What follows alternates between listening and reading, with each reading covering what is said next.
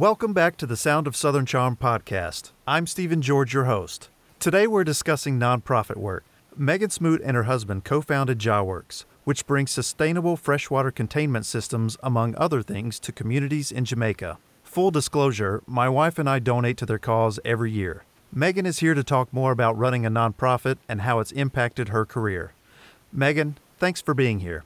Hi, Stephen. Thank you very much for having me today. Absolutely. So, Megan, what made you want you and your husband want to start JahWorks? There are a lot of things, and I think we'll we'll get into it as we go through our chat today, but really as far as wanting to get into the nonprofit world. So we actually started what would become JahWorks as a project within our home church in Walkertown, North Carolina.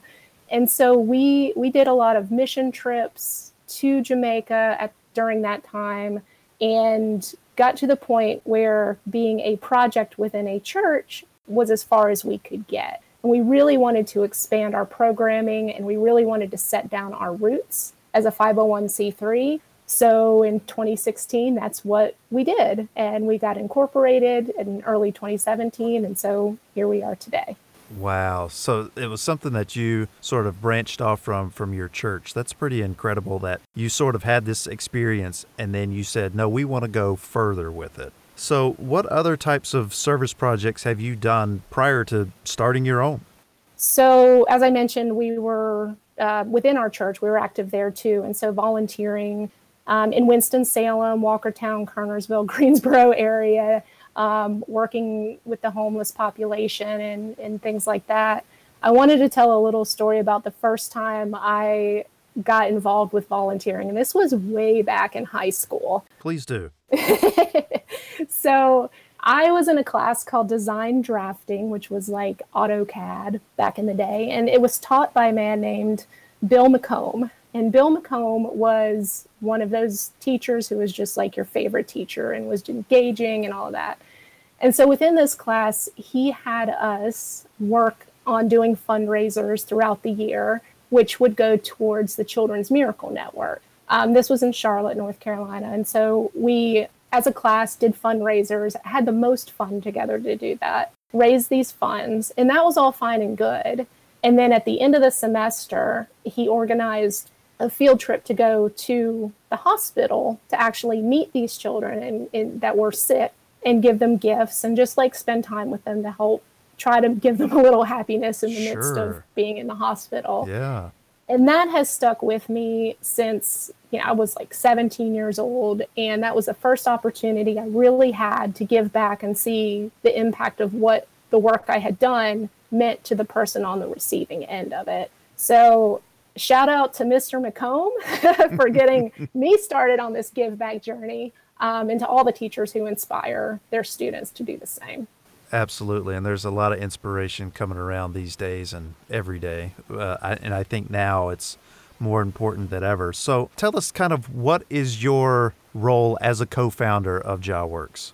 So there are three of us there. Uh, you mentioned my husband, T J, and we also have another co-founder, Brandon. We all have a passion for this work. And so also being a fairly new, newly structured five oh one c three, we've just kind of jumped in wherever we needed to, as we're learning like how to do nonprofit, right? Like we know how to do the work involved, but how to like be a nonprofit organization. Okay. Particularly for me, I do kind of the the accounting side of the house. So everything that has to do with like financial reporting, tax reporting, you know, all the all the like boring stuff. Like I don't know how I got stuck with that, but that's what I do. And I actually probably because I do enjoy it, like numbers and stuff like that. It's kind of my background, but like I, I do enjoy doing that. I also manage the website and our blog that's on our website. Okay. Um, and then all of us kind of pitch in right now to work on fundraising and communications and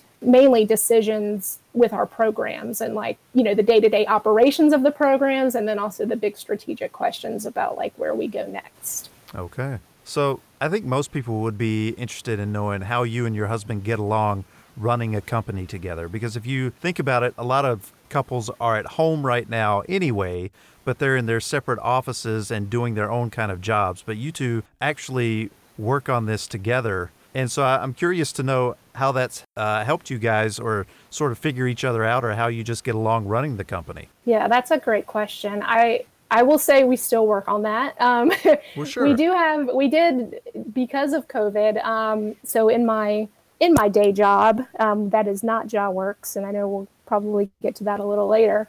I am working from home now because of COVID, and so that in itself was enough to get us to like redo our office space, like just thinking about the physical space of working together so that we both had a place to work and we both have a desk to work. So I think that's really important, at least for us, is to have our own separate spaces. They're in the same room, okay, but to be able to have that place where we sit and work. So that's the first thing that's really helped. I think just kind of at a more relationship level, like we've figured out where each other's strengths are, and you know, when we need help with something, that's the other person's strength to really lean on them. And so it's really a partnership. And that's how we viewed our marriage since the beginning. But it's awesome to see it actually come through in business, because I know it can, and it is, can be stressful and is stressful sometimes. Sure. But like my strengths, I'm more analytical. I'm more the planner. I have a background in project management. So I kind of like go towards that side. And then he's more in tune with like the people side of things and helps me keep things human. So when I'm like marching towards a deadline, he's like, we might want to just consider how people feel for a minute. I'm like, you know, that's a really great point. Thank you. Right. Uh, no, uh, and, and I think that that's great that you two can, can coexist and really do this together, because clearly if you've started a nonprofit, you're going to be planning on doing this together for a very long time. So I want to know, why did you... And you talked about working with your church and sort of going to Jamaica. Is that sort of why you decided to stay with Jamaica, or did you ever look anywhere else to do this sort of nonprofit work?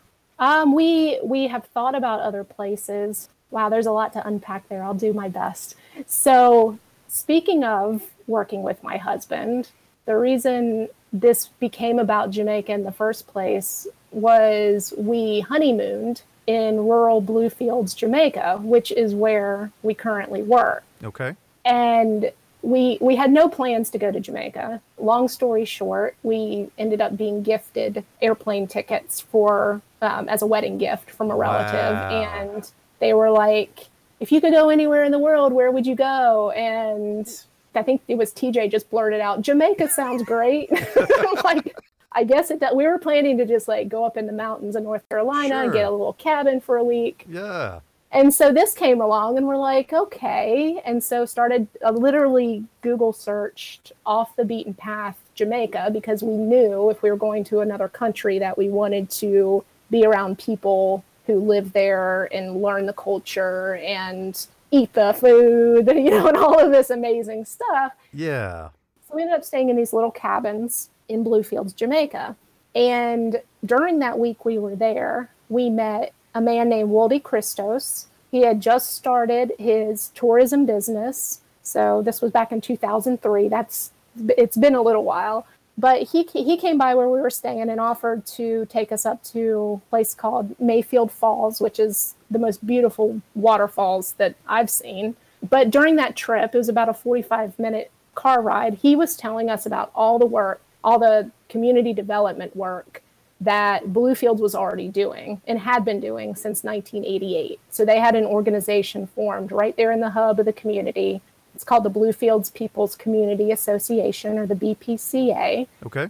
And he was just so passionate about the work that they were doing to feed everyone, make sure everyone has food, jobs, and education, and that the environment is taken care of. And it's so important as a rural fishing and farming community to have those things in place. And he talked a lot about sustainability, not only from like the environmental side, but from the community side. And we were just amazed at that. Then coupled with the love and the generosity and the hospitality that we experienced in just that one short week of being in that place, from all the people that we encountered. Across the street, we went to a cook shop almost every day for lunch. Nice. They treated us like family. We had people who invited us to their homes for dinner, you know, and I'm like, we are strangers here in a strange land, right? Right. But like, they all welcomed us like family. So fast forward a little bit, but we we stayed in touch with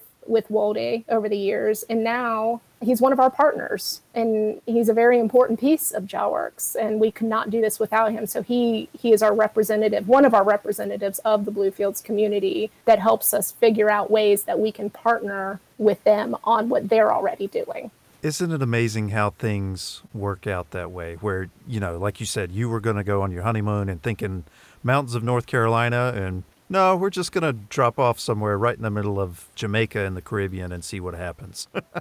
Yeah, you can't see me, but I'm doing air quotes. Like, it's a random, right? right. random, random thing that happened. But yeah, yeah, because, you know, my wife and I, we've been to Jamaica multiple times, and we've been to, I think they categorize it into three separate sections. You've got Montego Bay and the Negril and Ocho Rios, sort of the size of the island, and we've driven through Kingston. But, you know, prior to um, learning about your organization, she and I had not known anything about Blue, the Bluefields community.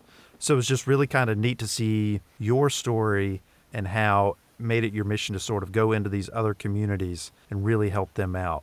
I have to assume that JahWorks is is a sort of Jamaican reference to something. Would you like to tell people at home, you know, what does JahWorks mean exactly and where the name came from? Jah is not a word that Americans know unless right. you're kind of in like that reggae culture, or, or you're Jamaican, or, you know, related to Jamaicans or, or whatnot. So Jah is actually short for Jehovah, or in other words, God.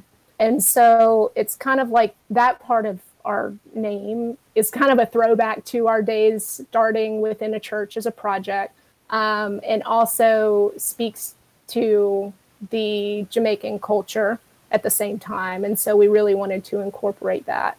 The works part of it, and if you translate Jah as God, it's God works. And so we believe that faith without action is dead. And so taking action or doing the work is so important, and it takes a lot of work. As anyone who's in nonprofit, or, or any in, not even a nonprofit, but if you're doing work to improve the lives of others or even yourself, it's work. It's not something that's going to happen overnight. And so it does take that time and effort to really dive in and, and get it done. And so the other cool thing about that name is we so we we had incorporated Or we were getting, I'm sorry, we were getting ready to incorporate. We okay. knew we were going to go this route, and we didn't have a name yet. And we were actually in Jamaica, sitting on Belmont Beach, which is in Bluefields, with Worldy. Um, it was myself, Brandon, T J, Worldy, and then one of our friends down there named King, King Love. And we were we were telling what we were doing. We're like, you know, we've been down here a number of times. We've done this work, but now we're ready to make this a business. Like, what are some names we could call it? And like almost immediately, King is like, you know what you should call it? And I'm not even going to try to attempt to do a, a Jamaican accent, but totally he's yeah. like, you know what you should call it? You should call it JahWorks, because you're doing the work of God. And I was like, oh, okay, I think that's it. It was on our, this was on our short list of names, was JahWorks. And he said it without us even prompting. So I'm like, I think that's probably it. And so as soon as we got home, we filed the paperwork to incorporate under JahWorks. So, that, so that's that's what it is. That's a great story. What have you done in your career that you think has helped you prepare to run a nonprofit? So I have a background in finance and banking. I worked at a credit union for many years, in one of my first careers, um, career jobs. And then I was there doing many different types of jobs within it. So I gained a lot of experience there. So just basic finance, banking, project management. I am a certified project manager by trade. Okay. And so just being able to organize work and get it done. More recently, I've been doing um, at my day job, uh, my new day job um, at a different financial institution, I do business model development. So really trying to create new business opportunities, create value for customers. All of that helps translate into both our administrative needs. Like I mentioned, like I do the books, right? Sure. So like I wouldn't have known how to do that without having my background.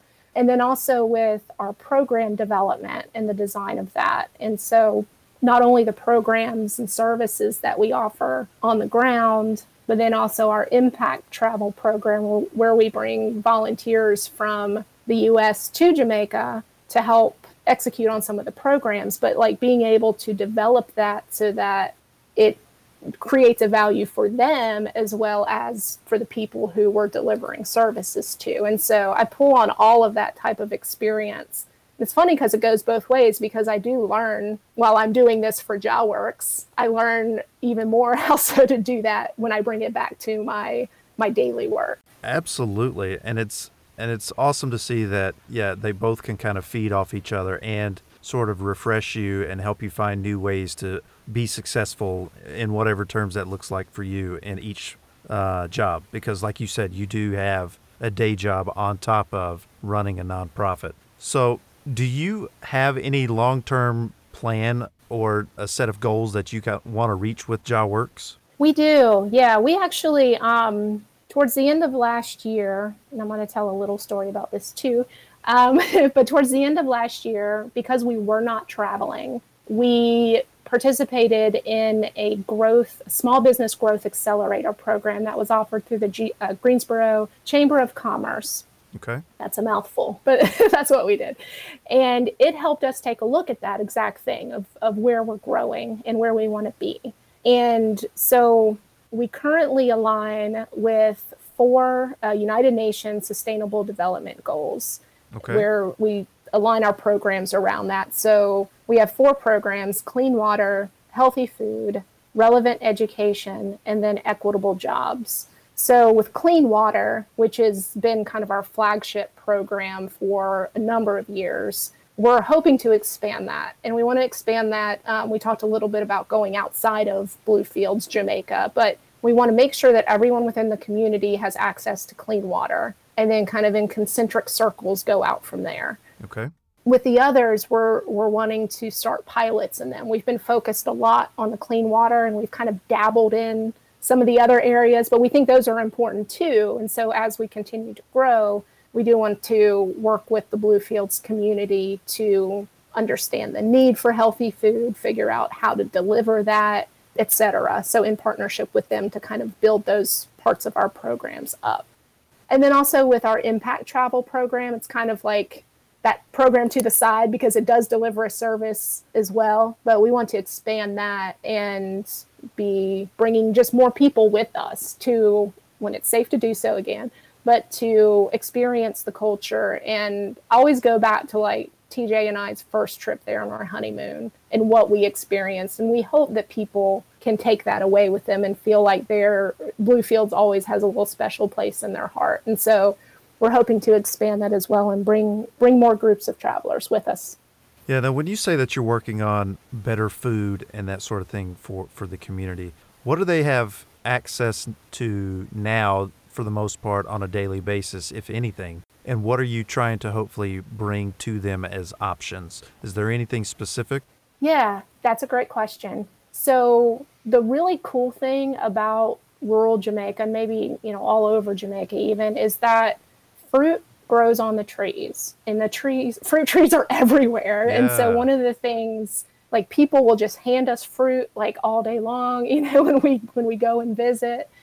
And so there's, that is available. And so we're really leaning on the community to help us understand what that means for them from like a culturally aware perspective. So sure.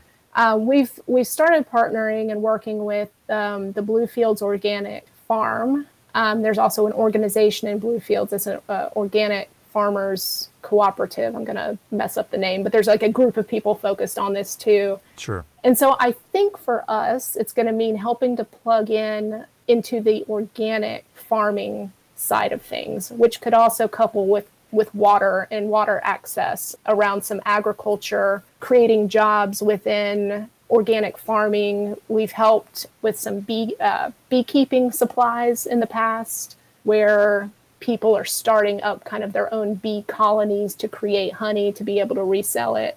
And so when we talk about like equitable jobs, that's one of those things that we try to bring in into any of these programs, is actually creating jobs, which creates income, which creates independence within any of the programs that we're doing. But I think that's the way it's going to go. I don't know exactly what the program will look like yet, but something around like just more a, a healthier food and organic, non-pesticide food um, availability and, you know, creating jobs to go along with that. Well, and and I think you summed it up so nicely when you when basically you can see the trickle-down effect of creating work and then it, which creates the resources for people, which leads to a better quality of life. So I think you've got, you you are already seeing that, and so now it's just figuring out a way to bring that vision sort of to everyone there, and and they're and they've seen it within the community too, because you, like you said, you've been going there for more than a decade at this point. So it's really neat to kind of, I'm sure from your side, see how things have changed and how they're excited to have you back each and every time that you're able to be there. But speaking of that, being able to be there, let's talk about Uh, the impact of COVID a little bit, and because I'm sure that's probably hurt you in previous years. And so where, or compared to previous years, where is your fundraising in twenty twenty? Yeah, um, it was rough.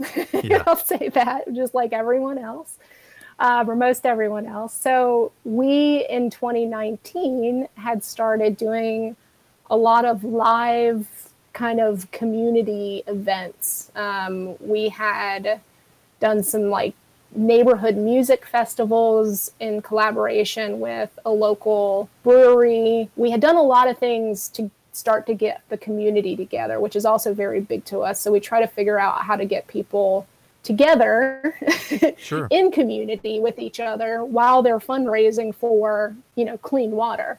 And it seems to work pretty well, except when you have a pandemic on your hands. Well, sure. And so, you know, we couldn't do live events anymore. And so it was really cool that we still had a lot of activity with people who just wanted to help. We, it, I tell you what, without our monthly donors, I don't know where we would have been, because they really helped with that foundation of funding that was so important to us. And I'm so just like grateful to everyone who does that, because they sustained us throughout what was the worst year yet for so many people, including us, right? But like we are de- we were definitely down. It kind of took us back revenue wise to where we started in twenty seventeen. So we didn't have too far to fall, but we feel like we're starting over a little bit as well. But it kind of did rock us back on our heels and made us think about ways we could do things differently to keep the community engaged and to continue fundraising. So we're we're starting to do a little bit more of that this year. Um, and I think that'll continue even after the pandemic, you know, and we're, we're all, you know, free to roam and go where we, we need to go. Yes, please. Um, I think we'll continue with that. I know, right? I think we'll continue with some of that virtual gathering. And like I had a Zoom call with, so we're not fundraising, but I had a Zoom call with a couple different organizations, one in Jamaica, one here in the U S, and our partners in, in Jamaica to come together and talk about some possibilities. We were all on video. We got to see each other. We couldn't have done that, or, you know, we wouldn't have thought to do that a year ago. There's a lot of things that have come out of it that will help us in the future. But yeah, it's it's been kind of tough to kind of pivot and see what else we can do differently. Well, sure. So update us all on right now with within that subject sort of, is there any work being done right now on the ground? Since people can't There is. Yes, because people can't yeah. travel. So what's going on in these communities?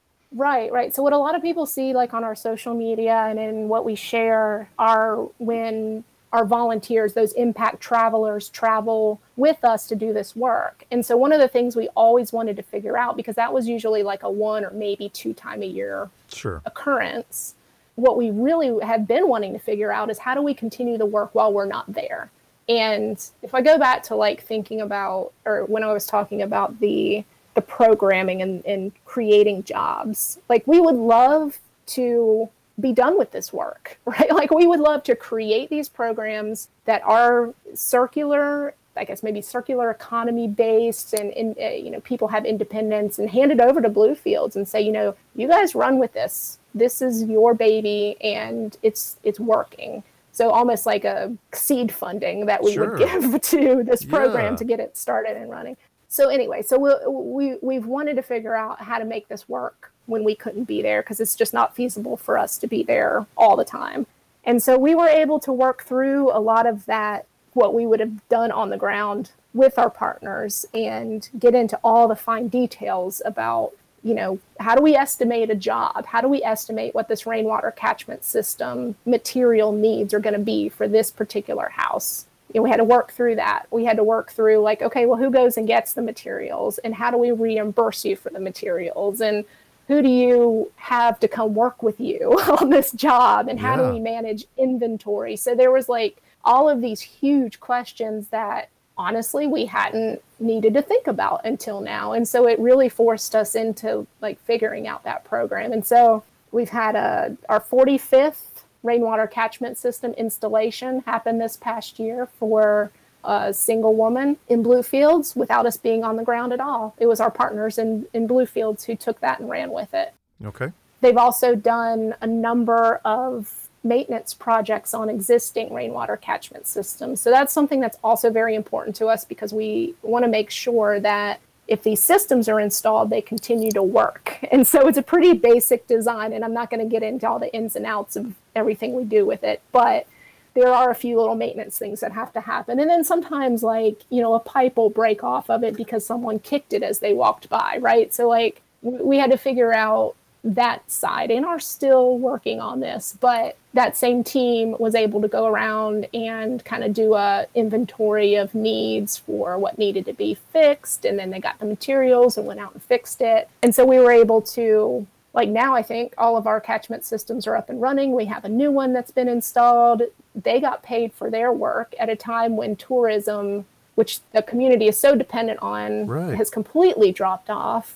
Right. So we were able to create those jobs at a time that they were needed the most, and continue to provide water for people.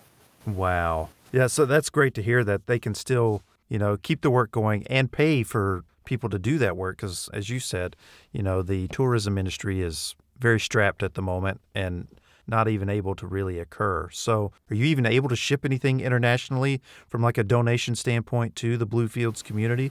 Yeah, so we have a little bit of experience in that, and I'll talk about it in two different ways.